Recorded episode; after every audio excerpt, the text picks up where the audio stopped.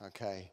So, good morning, everyone. Uh, good morning to you as well if you are joining us uh, on the video link. So, I believe we have pretty much all of the sites and everyone with us this morning. So, hi to you if you're in Mearns or in Stonehaven or in Aberdeen North or Aberdeen West or Ellon or Inverurie or Cafe Church or uh, the planet Mars or wherever you are.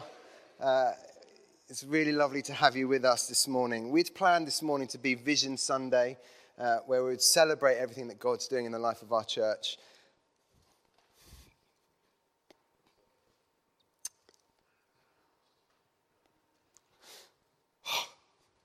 That would be an inappropriate thing to do today. And so that's not what we're going to do. Instead, what we're going to do is we're going to turn to God's word and we're going to ask God for a word for each one of us this morning. Uh, yesterday, for those people who don't know, maybe came in late to one of our services, the news that we hadn't even dared to fear uh, came true yesterday. And uh, baby Evie, Evangeline, has gone to be with Jesus.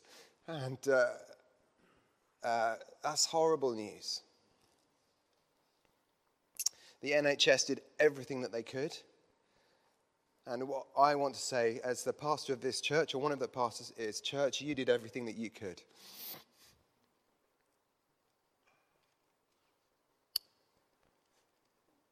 You did good. You fasted and you prayed and you have supported Dave and Hazel so beautifully. You did everything you could. Well done.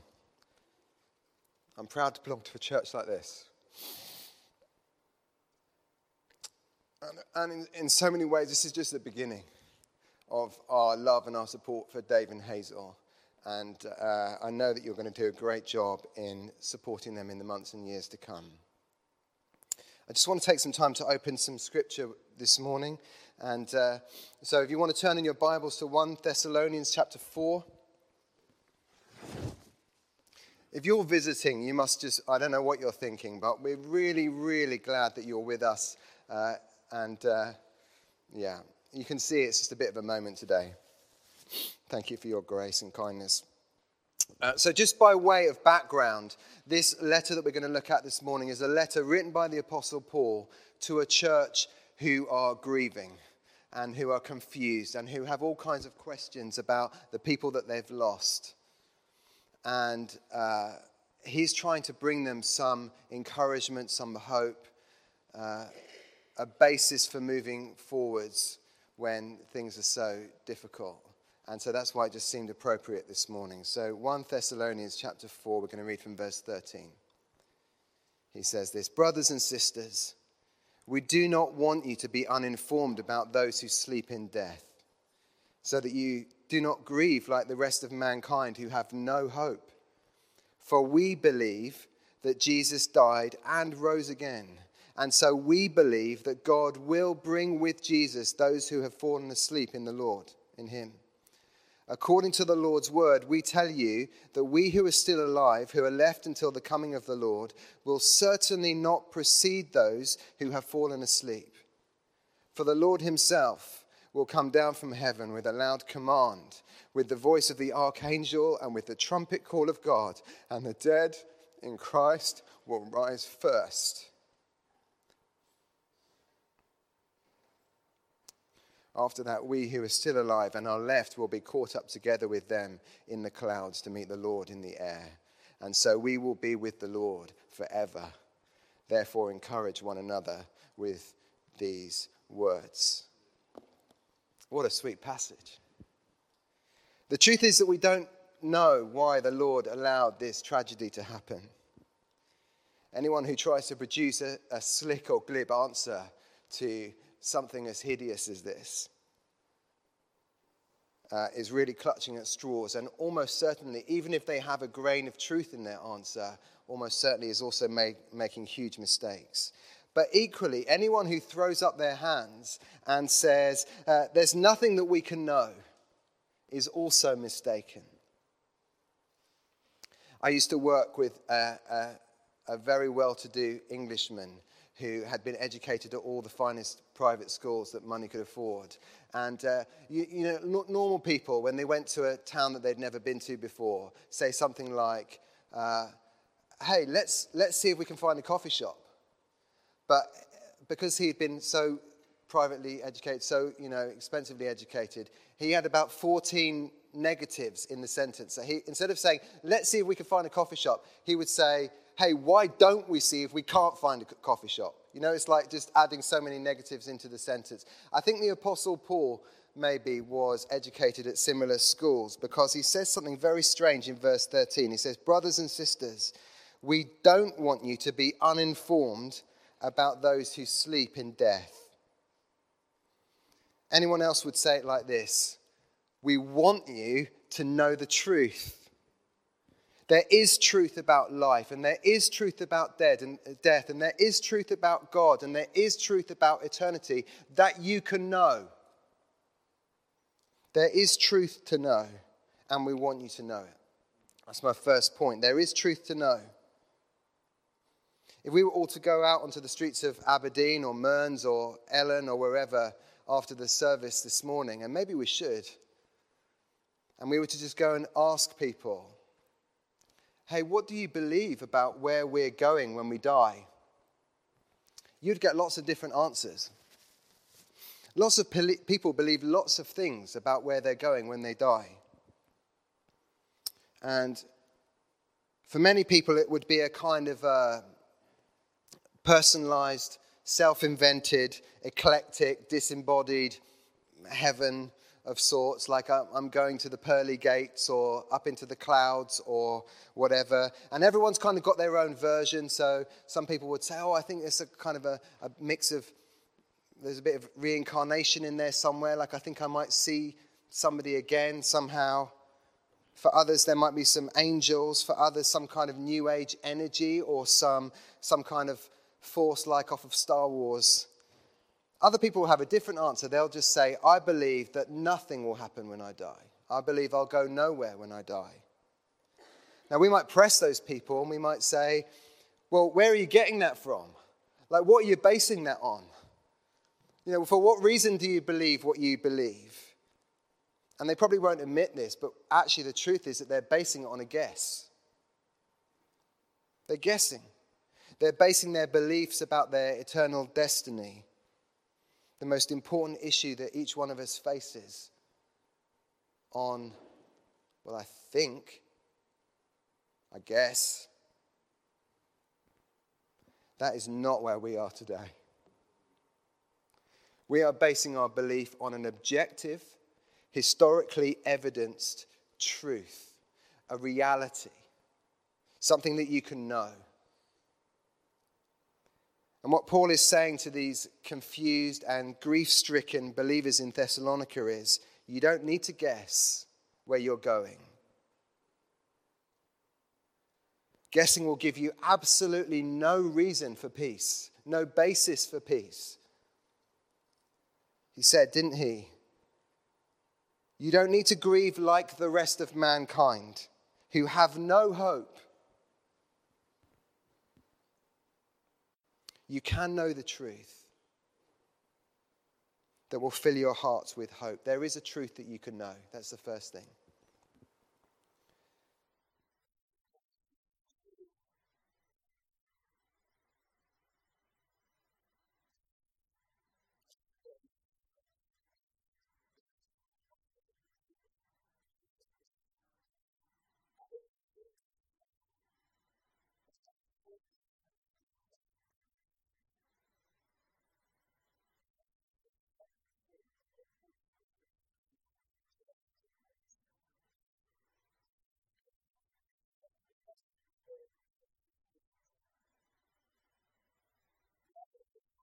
Universal belief. Like, well, to be honest, you can just believe which, in whichever deity you want because they all kind of lead to roughly the same destination. You know, he's not saying, well, you could just believe in anything as long as you think it'll get you in the right place at the end.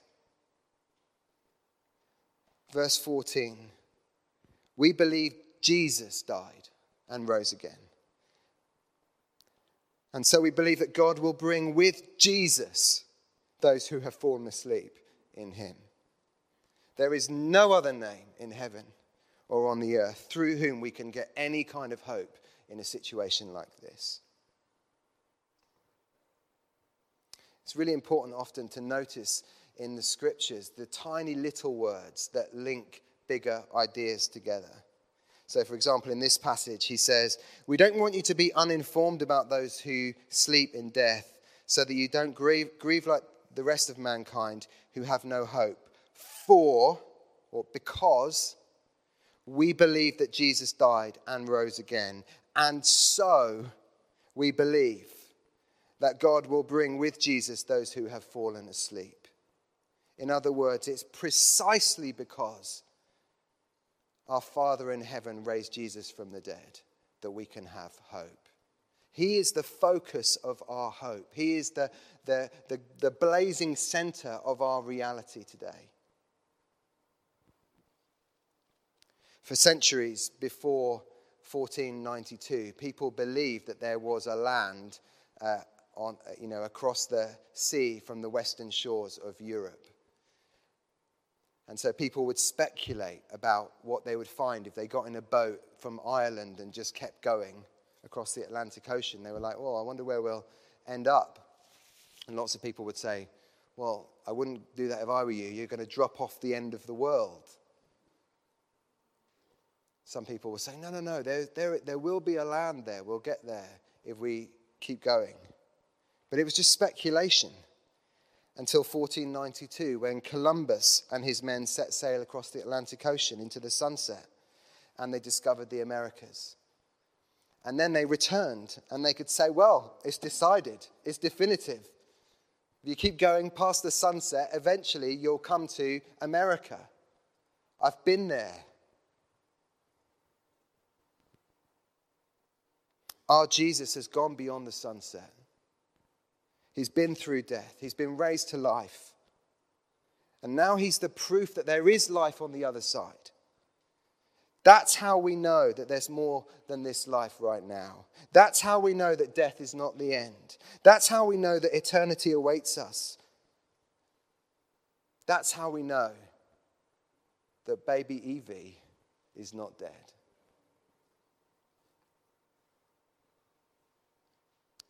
Jesus is the proof.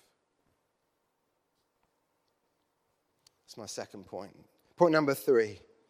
It's only a short talk this morning. I can sure you can imagine why. We will see each other again. Verse 17. We who are still alive and are left, in other words, whoever is the family of God who are still on earth when Jesus returns, will be caught up together with them. That's everyone else who has died, gone on before us. Will be caught up together with them in the clouds to meet the Lord in the air. Such a beautiful picture. I don't know whether you've ever thought about it. It was only yesterday when I was just, just loving living in this passage that I realized it's just this beautiful picture of reuniting families. You know, like Jesus is, is bringing people together across the generations gathering loved ones from the ages, drawing together friends long lost and brothers and sisters in Christ, and in that moment, dissipating their grief, wiping all of our tears and bringing us into his presence. Many of you were praying for baby Evie. Most of you never met her.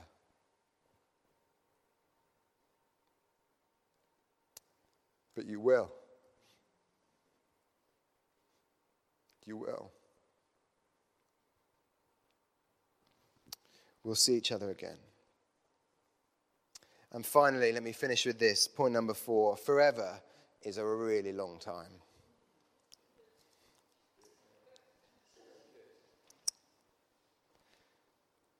Verse 17. After that, we who are still alive and are left will be caught up together with them in the clouds to meet the Lord in the air, and so we will be with the Lord forever. You know, most of us in this room and in the other rooms who are joining us today, most of us have experienced loss and grief. Some of us have lost loved ones way too early. Of course, Evie's life was tragically, horribly short. And this side of eternity we'll never know why. And in honesty, it does just seem so very unfair.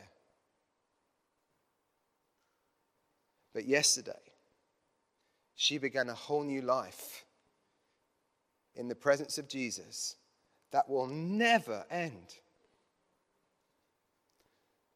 Like,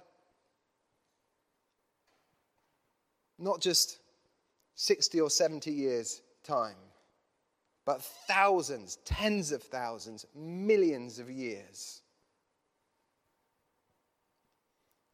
Jesus said to the man who died next to him on the cross, Today you'll be with me in paradise.